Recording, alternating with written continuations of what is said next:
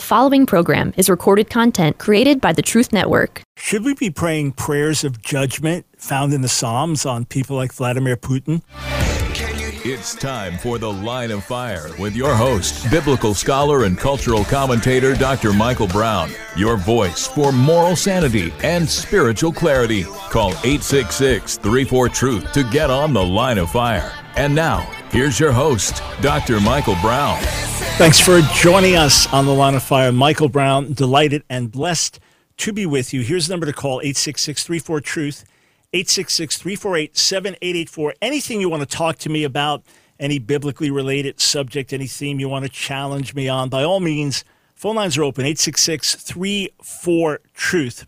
But I want to focus first on this question of praying psalms of judgment on our enemies or praying psalms of judgment on someone like Vladimir Putin, who is causing so much bloodshed right now by his invasion of Ukraine a colleague of mine wrote to me, very astute theologically, deep in the Word, known the Lord for many, many years.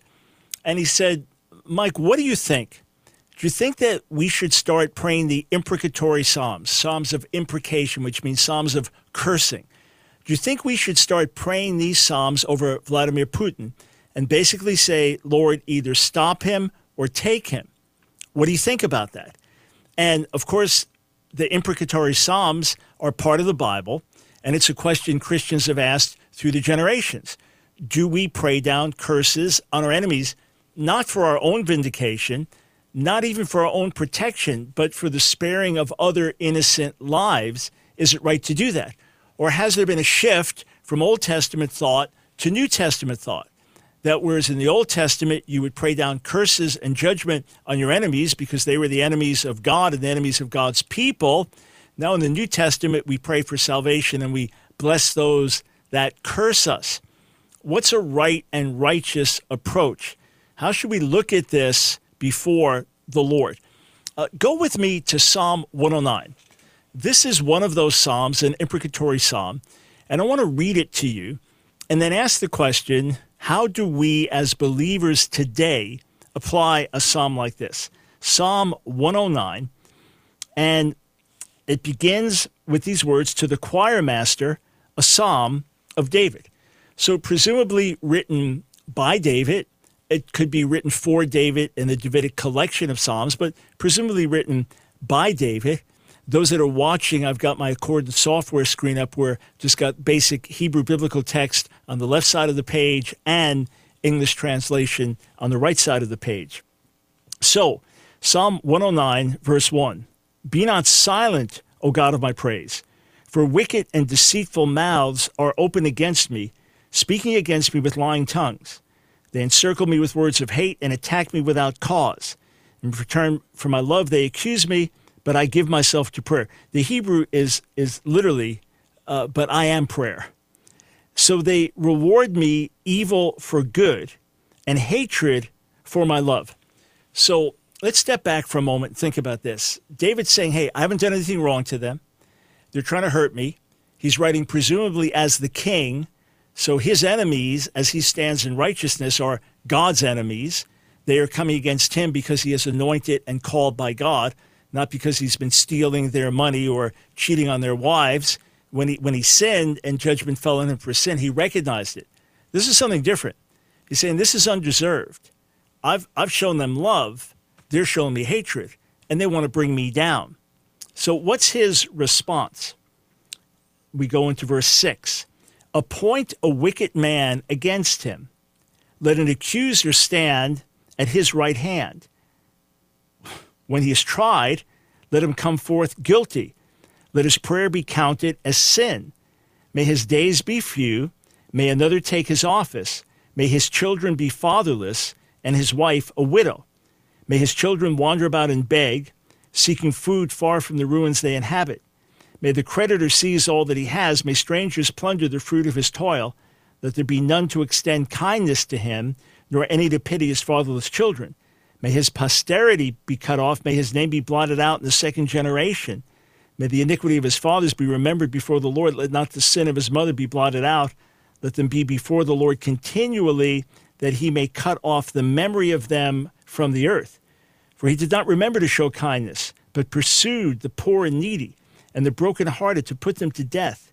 He loved to curse, let curses come upon him. He did not delight in blessing, may it be far from him. He clothed himself with cursing as his coat. May it soak into his body like water, like oil into his bones. May it be like a garment that he wraps around him, like a belt that he puts on every day. May this be the reward of my accusers from the Lord, of those who speak evil against my life. But you, God my Lord, deal on my behalf for your name's sake, because your steadfast love is good. Deliver me, for I am poor and needy, and my heart is stricken within me. I'm gone like a shadow at evening. I'm shaken off like a locust. My knees are weak through fasting. My body has become gaunt with no fat. I'm an object of scorn to my accusers. When they see me, they wag their heads. Help me, O Lord my God. Save me according to your steadfast love. Let them know that this is your hand. You, O Lord, have done it.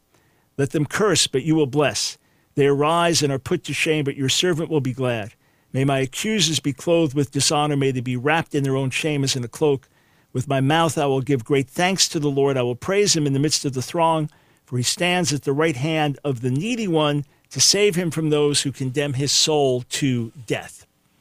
Should we be praying prayers like that today? Should we be praying that over Vladimir Putin and basically saying, God, judge him, judge his offspring, judge the next generation after that? If he refuses to repent, bring him down, stop him. Why? Because innocent lives are being taken because men, women, and children that are not combatants are being killed, because the whole world is being threatened. What if this leads ultimately to nuclear war? What if a billion people die? Surely better that one man dies than that that happens. So it's not out of personal vindictiveness or a personal desire for retaliation, but for the glory of God's name, for justice, for the protection of the innocent, that prayers like this should be prayed or were prayed. Should they be prayed today? Let me, let me give you an argument for it, and then I'll give you my official position on this. When we pray, even so, come Lord Jesus, when we pray Maranatha, Maranatha, which is our Lord, come, when we pray, Lord, your kingdom come, we are not just praying for him to come and, and glorify his people so that we can be with him forever. We are not just praying for him to come and establish peace on the earth, we are also praying for him to come and destroy the unrepentant wicked. He will come, 2 Thessalonians 1, in flaming fire, taking vengeance on those that don't know God and don't obey the gospel. And they'll be punished with eternal destruction from the presence of the Lord. So he will come in judgment. And when we pray for his return, we are praying for that judgment. Or let's look at it like this let, let's see what your emotional reaction would be to these two different scenarios. Scenario one, you hear that a plane has crashed going into Ukraine, and it was carrying it was carrying all types of medical supplies and food, and and there was a plane filled with doctors and nurses and healthcare providers and others who were going at their own expense into this risky, risky territory to serve the people of Ukraine, and you hear that it got struck by lightning and crashed, and everyone died, and all the supplies were lost. You think, how in the world did that happen? Oh, and when the lightning hit it, it crashed and landed on a kindergarten filled with children, and, and everyone's killed. You think uh, they're trying to do good, they're trying to help, and some freak event, lightning, and everybody's dead? How'd that happen? Now let's change the scenario. Here's a plane coming into Ukraine with trained terrorists who are going to kill as many elderly and children as they can. They're going to wipe out as many innocent people as they can. They are trained terrorists. They are ferocious. They are murderers. And their plane is flying into Ukraine to carry out this mission. It gets hit by lightning and it comes down on a convoy of terrorists who were being sent in to assassinate President Zelensky. Zelensky. Would you say God intervened? The first one you say, What happened? How did that happen? That makes no sense. The second, you would say, That looks like divine intervention. That looks like divine judgment. That looks like God rescued these innocent people from being killed and butchered. So there is something in us that says amen to what appears to be divine judgment. If we hear a sentence carried out uh, or, or a sentence given by the court to some mass murder and serial rapist of children, and this person will spend the rest of their life in jail without parole or will have the death penalty, as opposed to they get out in six months, you think, okay, that's justice. That's right. So, could we apply the imprecatory Psalms in the same way? Here's why I say no. Number one, Jesus does set a different example for us. He, he does not fight those who are seeking to bring him to the cross. When he hangs on the cross, he says, Father, forgive them, for they know not what they do. We're not talking about whether we should protect ourselves, whether self defense is good, whether we should be supplying arms to help the people in Ukraine.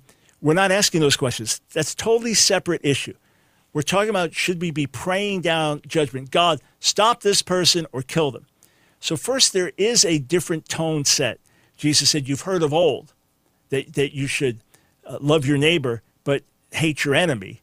And I'm telling you, love your enemy and, and pray for those that persecute you. And Paul adds in Romans 12, bless those who curse you and don't be overcome by evil, overcome evil with good. Again, we're not talking about self defense. We're not talking about the, the Second Amendment in America and the right to bear arms.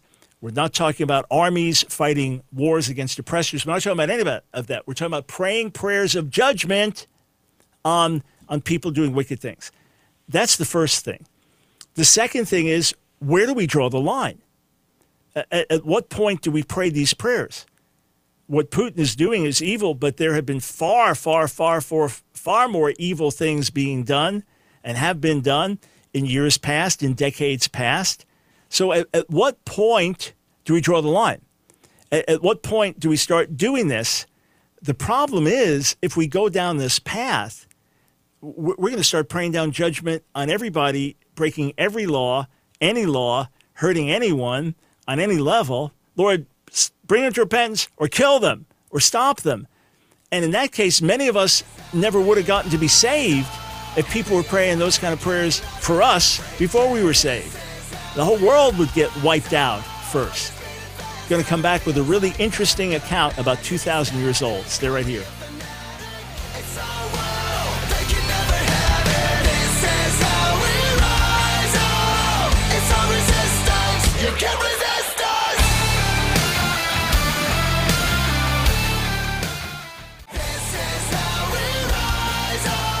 It's The Line of Fire with your host, Dr. Michael Brown.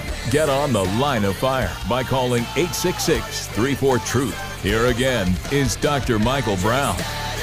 If you'd like to make a case for praying the Psalms of Judgment down on the enemies of God, the enemies of God's people, the enemies of the innocent, you think you can make a biblical case for it, by all means, give us a call. Always welcome another side of the discussion. 866 348 7884 when President Biden was inaugurated, I immediately tweeted out and posted on Facebook a call to pray for him based on 1 Timothy 2 1 through 4, the way we're called to pray for kings, those in authority.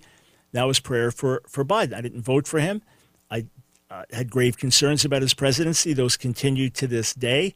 My concerns, I believe, were fully justified. Nonetheless, He's our president. He's my president. You may not have liked Donald Trump, may not have voted for him, but he was your president in the last election. That's just the way it works here. So I put up a call to pray for him. And some people, very disturbing to see this, said, Yeah, I'm going to pray Psalm 109 for him. So I said, Is you going to pray that his grandchildren die? You're, you're going to pray prayers like that? Are you serious? So uh, it, it really concerns me when I see people take those words and then start to apply them the way they do. And, and I, I referred back, I wrote an article about it. I went back to Luke 9, where the disciples are, are with Jesus. He has to pass through Samaria, but the Samaritans won't have them do it. So they say, Well, should we call down fire from heaven like Elijah did? And the Lord rebukes them. A longer text says, You don't know what spirit you're of. For the Son of Man did not come to destroy men's lives, but to save them yes, justice is right. Yes, we should have courts. Yes, there are times when war is necessary. Understand all those things. But that is very different from praying down judgment on your enemies. Look, God cares about the Russians and the Ukrainians. And many of the Russians are victims to their own system right now. If the reports are true, again, it's hard to sift what's true, what's propaganda on all sides now. But if the reports are true, Russian soldiers, upon capture, saying, We didn't know what this was about. We were told that you were under a fascist regime, that you were Nazis, and we had to denazify you. Others thought uh, apparently they were going on training drills and didn't know they'd be in real war with their neighbors. Many there, remember, there are many Russians in Ukraine. So God cares about all of these individuals. And I don't see it written anywhere that Vladimir Putin has sinned beyond the point of return. Of course, he fashions himself to be a strong Christian and even a defender of Russian orthodoxy, a defender of the church. And Russia has some very strong moral policies, much better than America by law.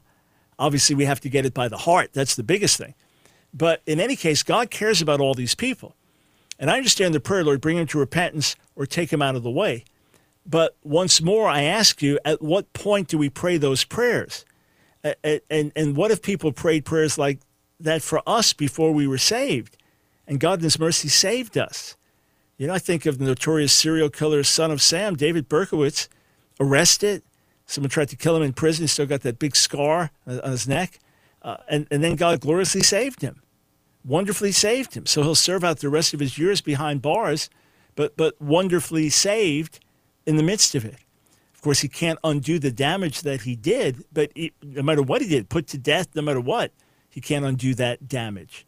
So I would strongly caution the, the praying of those prayers and rather pray for, let God figure out the best thing to do. Lord, stop the bloodshed. Lord, have mercy. Lord, turn the tide. Lord, don't let this get out of hand so that hundreds of millions of people die. Lord, bring Putin, others to repentance. God knows all the intricacies of things. But I would not pray for death of others because it, it is a slippery slope from there. And then again, as I said, where does one draw the line? So, Testament of Abraham is a Jewish work that was written in the first or second century of this era. So it's it's roughly 2,000 years, 1,900 years old. Apparently written uh, by a Jew in Greek, perhaps in Egypt, and it tells the account of Michael being sent to Abraham to tell Abraham he's going to die. Michael is having a hard time doing it because Abraham is such a nice and wonderful man and doesn't want to die. So there's one scene where Abraham is brought up in a heavenly chariot, and, and I believe it's very, very relevant. So uh, I'm, I'm going to read it for you. It's, oh, a couple long paragraphs. That's about it. But it's fascinating, and it really gives a perspective from God's viewpoint. All right. So it says this And the archangel Michael went down and took Abraham upon a chariot of the cherubim and exalted him into the air of heaven and led him upon the cloud together with sixty angels. And Abraham ascended upon the chariot over all the earth. And Abraham saw the world as it was in that day, some plowing, others driving wagons, in one place men herding flocks, and in another watching them by night, and dancing and playing and harping. In another place men striving and contending at law, elsewhere men weeping and having the dead in remembrance. He saw also the newly wedded receive with honor. And in a word, he saw all things that are done in the world, both good and bad. Abraham, therefore, passing over them, saw men bearing swords, wielding in their hands sharpened swords. And Abraham asked the chief captain, Who are these? The chief captain said, These are thieves who intend to commit murder and to steal and burn and destroy.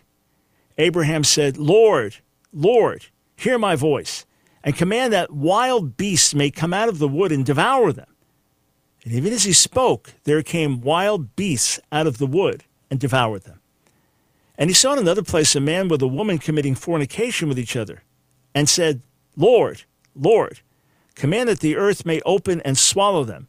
and straightway the earth was cleft and swallowed them. And he saw another place, in another place, men digging through a horse and carrying away other men's possessions. And he said, Lord, Lord, command that fire may come down from heaven and consume them. And even as he spoke, fire came down from heaven and consumed them. And straightway there came a voice from heaven to the chief captain, saying this, O chief captain Michael, command the chariot to stop, and turn Abraham away that he may not see all the earth. For if he behold all that live in wickedness, he will destroy all creation. For behold, Abraham has not sinned and has no pity on sinners. But I have made the world and desire not to destroy any one of them, but wait for the death of the sinner till he be converted and live. But take Abraham up to the first gate of heaven that he may see there the judgments and recompenses and repent of the souls of the sinners that he has destroyed. You get the point of it. If, if we were God and saw certain things, come on, ask yourself a question. If you're Almighty God and you see some guy hiding in stealth next to a children's playground, and you know he's going to kidnap your best friend's kid, and he's going to take that kid away and, and kill that kid, and you were God, right? I know what I would do, right? Stop him by any means, stop him. And he ha- if he has to drop dead of a heart attack, stop him. And on and on. We could give millions and millions of examples in which case we would intervene, intervene, intervene, intervene, and, and pretty soon we'd wipe out just about the whole world. Because, well, this one's going to say, here, think of this. You see in advance that this couple, if they conceive, they're going to give birth to a child named Adolf Hitler. And this child is going to be responsible for perhaps the death of 20 million people. Well, then cause her to miscarry. Or when the boy's little, let him get in a traffic accident and die. That we we would not let humanity be humanity.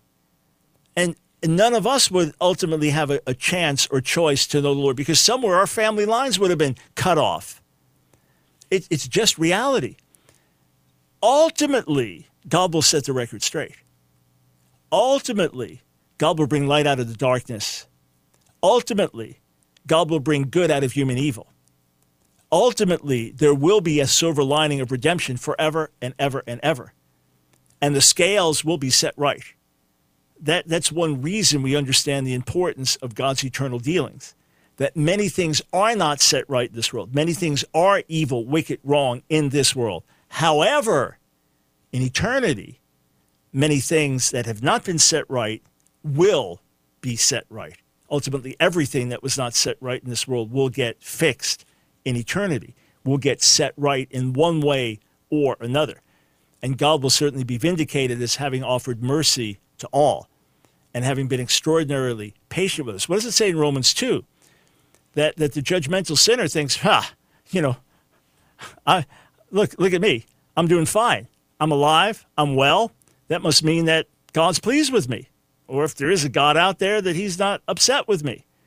And, and Paul writes back, don't you understand that it's God's kindness which is meant to lead you to repentance? In other words, He hasn't destroyed you yet, He hasn't wiped you out yet, not because you're so good, not because you're not deserving of judgment, but because He's so good and He's giving you time to repent. In fact, I may be talking to you right now. You think, hey, I did this, I did this, no one saw. God saw. God saw.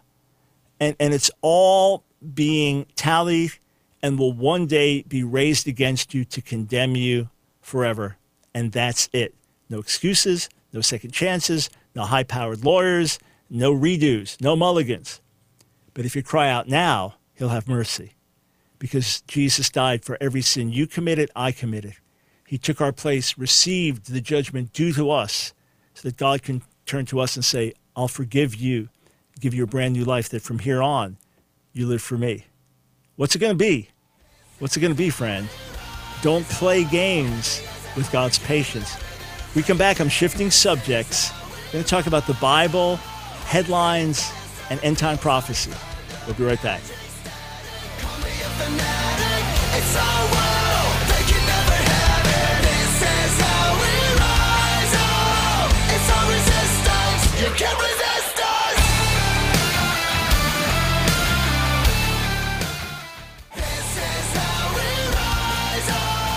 The Line of Fire with your host, Dr. Michael Brown. Get on The Line of Fire by calling 866 34 Truth. Here again is Dr. Michael Brown.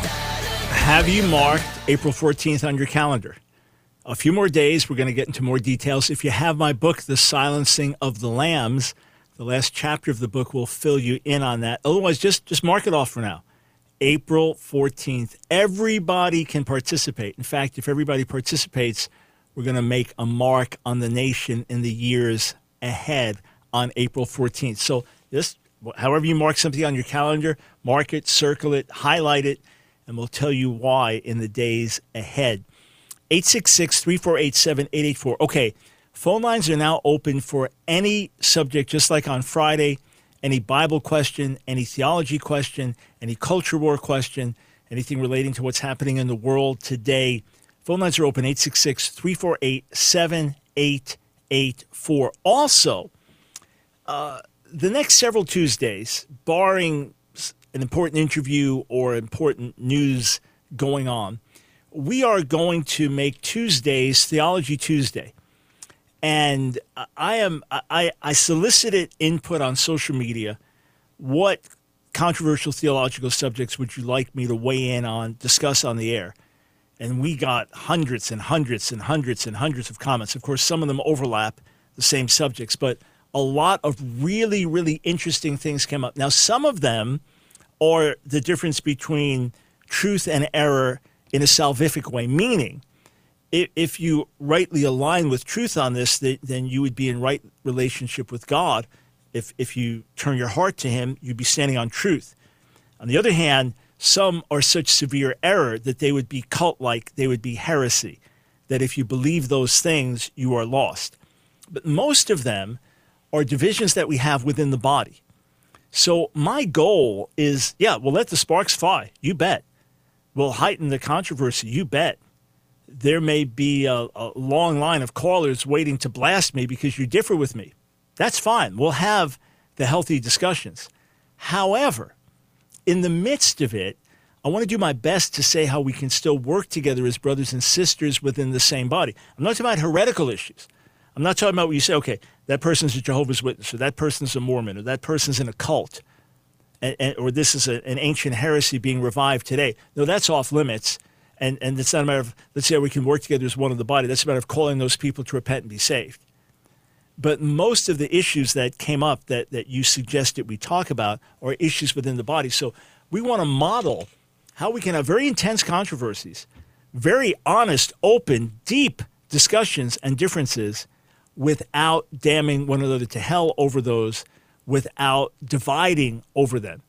And again, we will highlight differences. We'll be honest and clear. So we're going to be leaning into that in some of the coming Tuesdays. We'll see how long we do that. Okay.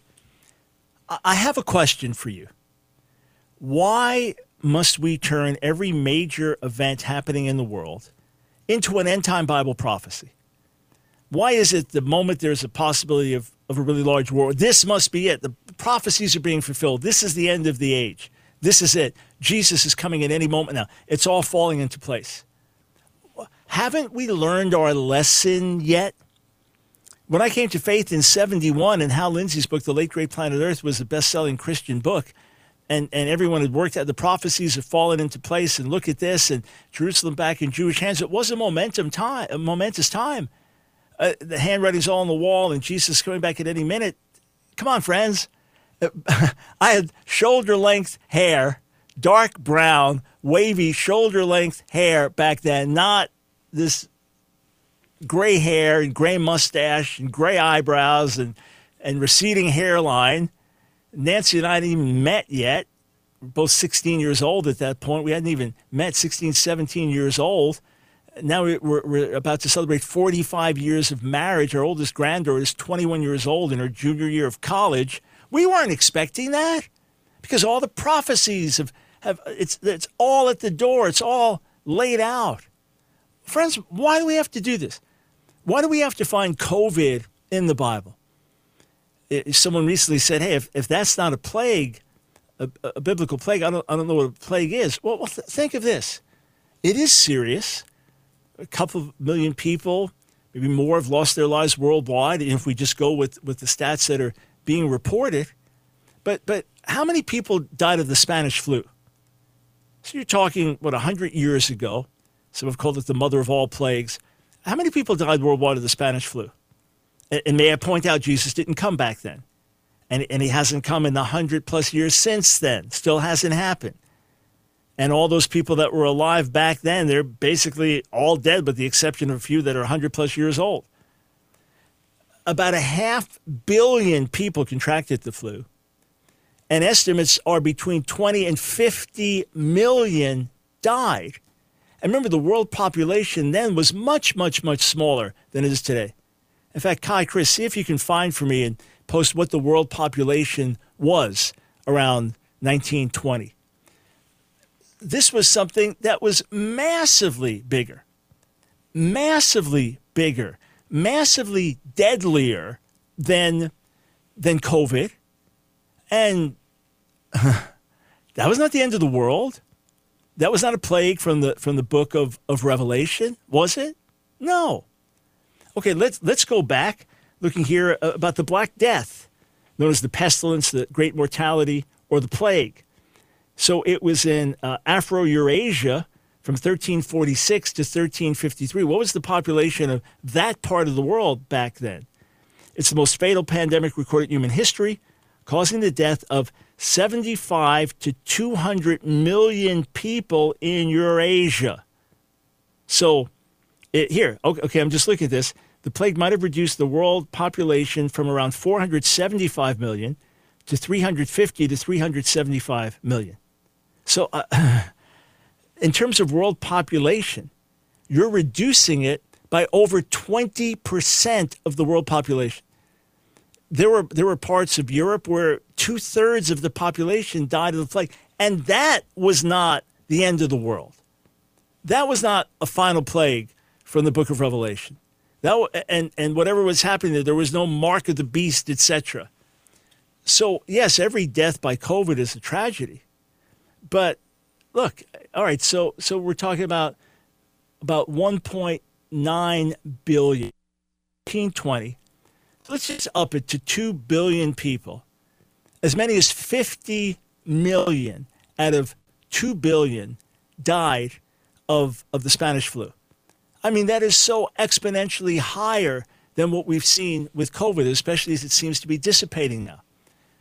What's my point? It wasn't the end of the world then.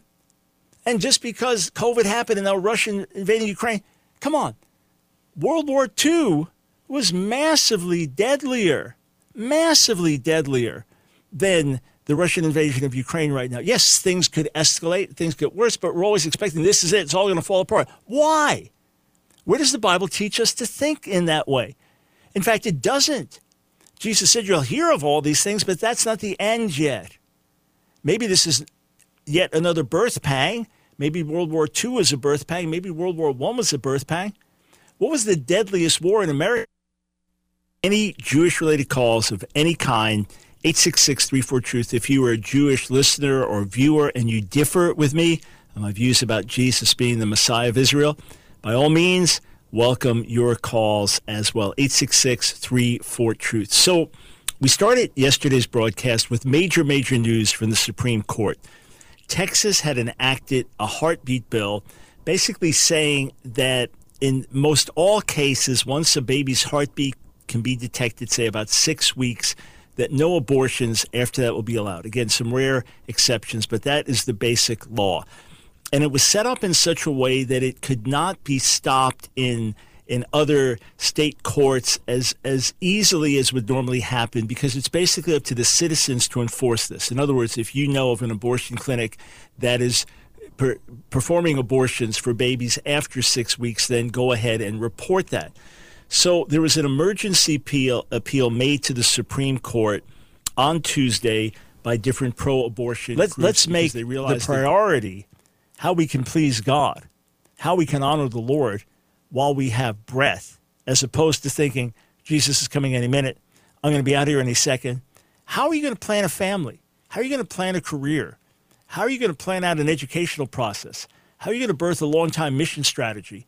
How are you going to do anything with a long term vision when you're thinking like that? In the meantime, the world is going on, making its plans, doing what it does, thinking in a multi generational way. Whereas we're thinking, hey, we're out of here any second, is not a biblical way of thinking. It is not a productive way of thinking. When things get to a certain point, when the whole world is shaking, and things are so bad that human beings are literally dropping dead out of fear of what could be coming. And we see Jerusalem surrounded by armies. And, and, we, and, and we, we see the man of sin, the Antichrist, clearly a world leader, plunging the world into destruction and persecuting believers. When a whole bunch of things are in place that are not in place now, then Jesus says, Look up, your redemption draws near. And that could unfold quickly things could suddenly happen in the next three, five, ten years, one year, where suddenly the world's turned upside down and, and things are going on we've never imagined. But we're not there yet. We're not there yet. So, friends, yes, there's a crisis in Russia, Ukraine, that, if not handled rightly, could explode and hundreds of millions could die in nuclear wars. That's possible. But we're not there right now. Let's pray for wisdom. Let's, let's pray for divine intervention. Let's pray for God's kingdom to come, His purposes to be done in the midst of this, wisdom for our leaders to do the right things. Let's pray for peace in the midst of conflict and for people on all sides of the conflict to look to the Lord for salvation, mercy, and deliverance. And, and look, even if it was a nuclear war, it still doesn't mean it's the end of the world. It wasn't the end of the world when we dropped bombs on Hiroshima and, and Nagasaki as, as, as many people's lives were taken and as much as the war was shortened, that wasn't the end of the world. So let me say this with scriptural authority. When it gets really, really close, you won't need anyone to tell you. Anymore, when you're in the car and it's drenching rain, you don't need anyone to tell you it's raining. Okay, we come back. We're going to take some calls. 866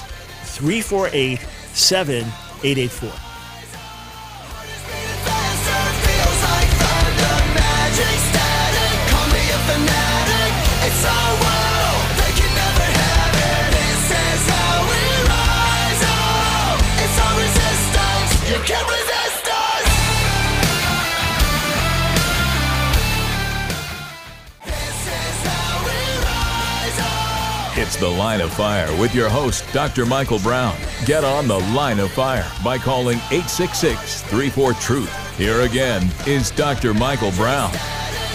Thanks, friends, for joining us on The Line of Fire, 866 34 Truth. Uh, let's start over with Martha in Raleigh, North Carolina. Thanks for calling The Line of Fire. Are you there, Martha? All right, let's try our next call. Uh, William in Georgia, welcome to the line of fire. Thank you. Uh, hey, in regard to your previous segment, there is an in between status between a curse and a non curse in Acts 13 6 to 12 when Paul disables the sorcerer. I call that a command disablement. And if I have a second, uh, I was attending the uh, Charismatic Leaders Fellowship in Augusta, Georgia, and I believe you've been to that meeting years ago.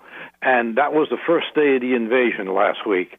And I prayed this prayer, and they all agreed. I said, Lord, confuse the Russian generals and commanders so that their attack be confused and dissipated. And then we also prayed, of course, for the people of Ukraine and for, for their protection and etc. But I did what Paul did, a command disablement. Now, I'm not claiming that that prayer alone did it. Uh, I'm sure millions of people were praying, but notice that the news reports say this is the most incompetent campaign the Russian army has ever done. So I'm urging uh, my my people in, in Facebook play, pray this command disablement.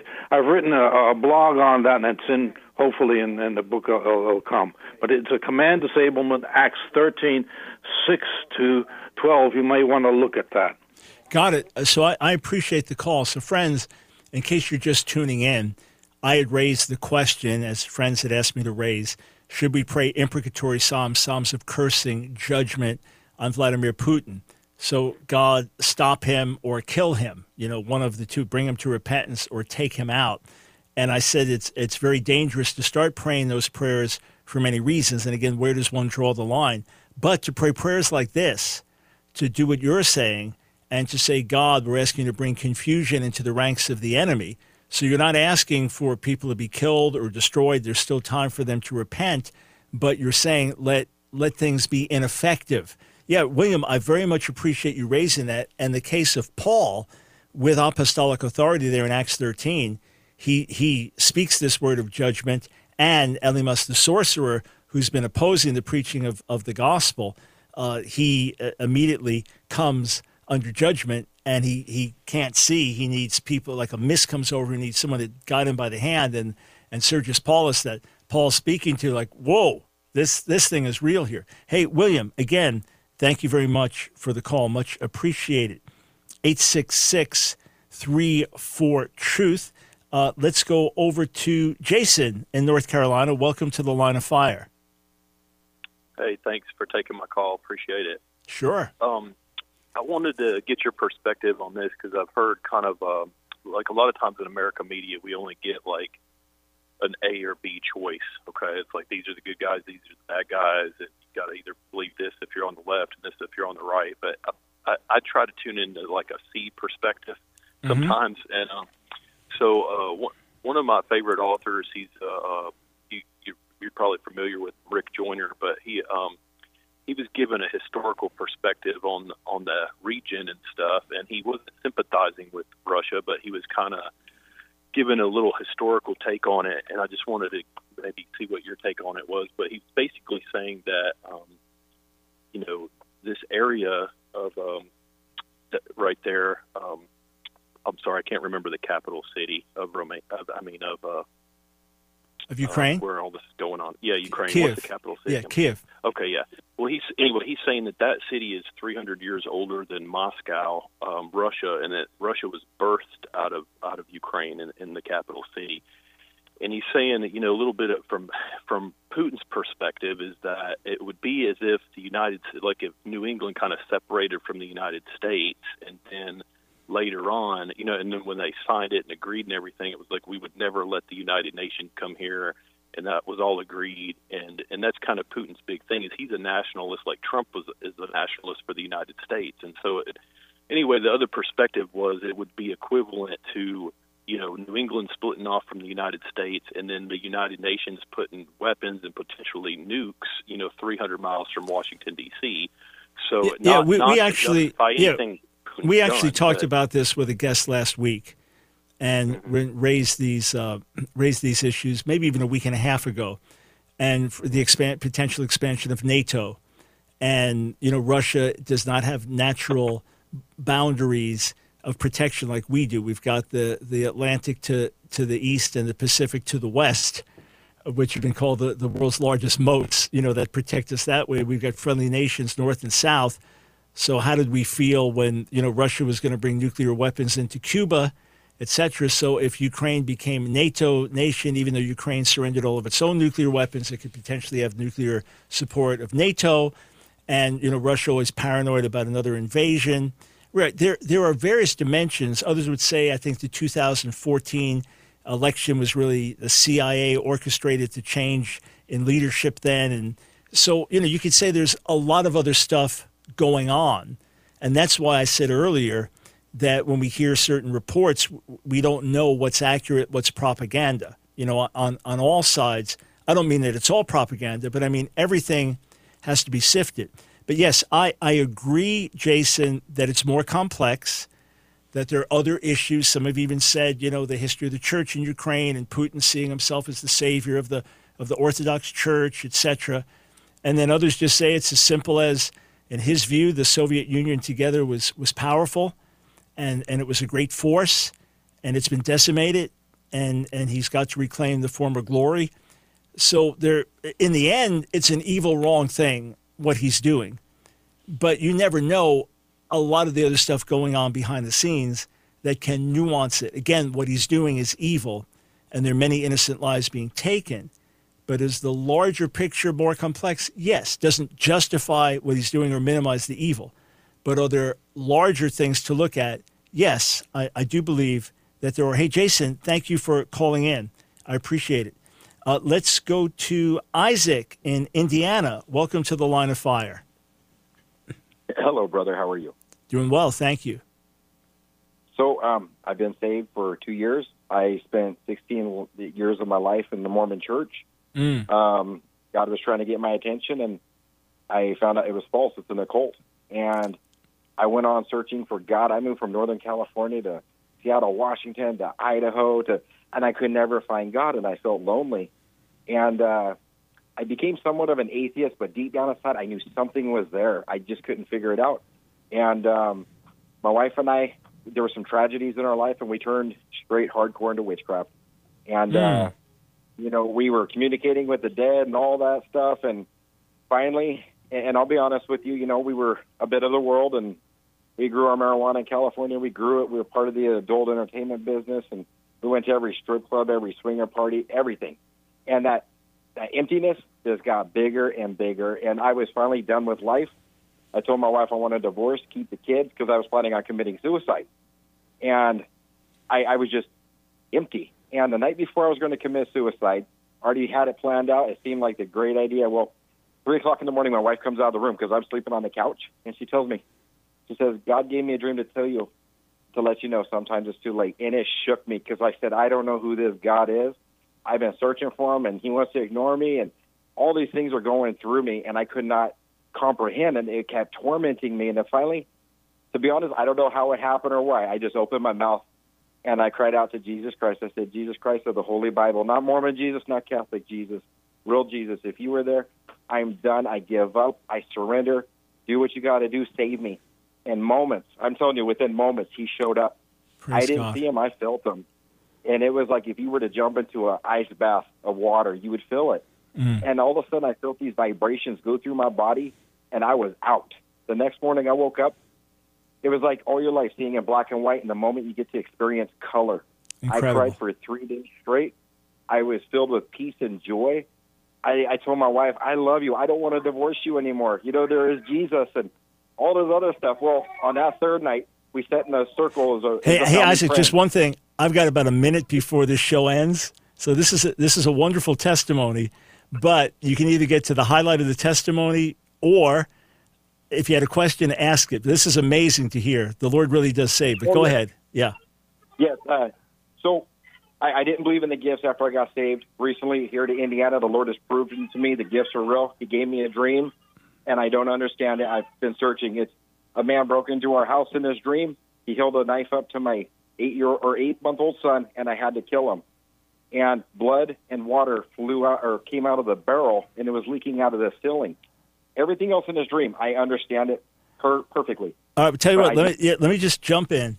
Um, what I would encourage you to do is say, Lord, if you gave me this dream, then give me the interpretation. Or if you have a friend gifted in the Lord that has insight into dreams, you can ask that person to pray with you about it. God has not given me that gift or that insight like He gave to Daniel or Joseph for dream interpretation. And in my own life, I do not have prophetic dreams. He speaks to me in other ways. But I would say, Lord, if there's something you're showing me through this, if, if this is not just some insight in terms, in terms of what I've been thinking about, but Lord, if you're showing me something, if there's a message you want me to get, give me the insight. Lord, you who gave the dream, give me the insight or give the insight to someone else whom you've gifted. Brother, may the Lord strengthen you, be with you, and do great things for you and your family in the days ahead. Back with you tomorrow, friends.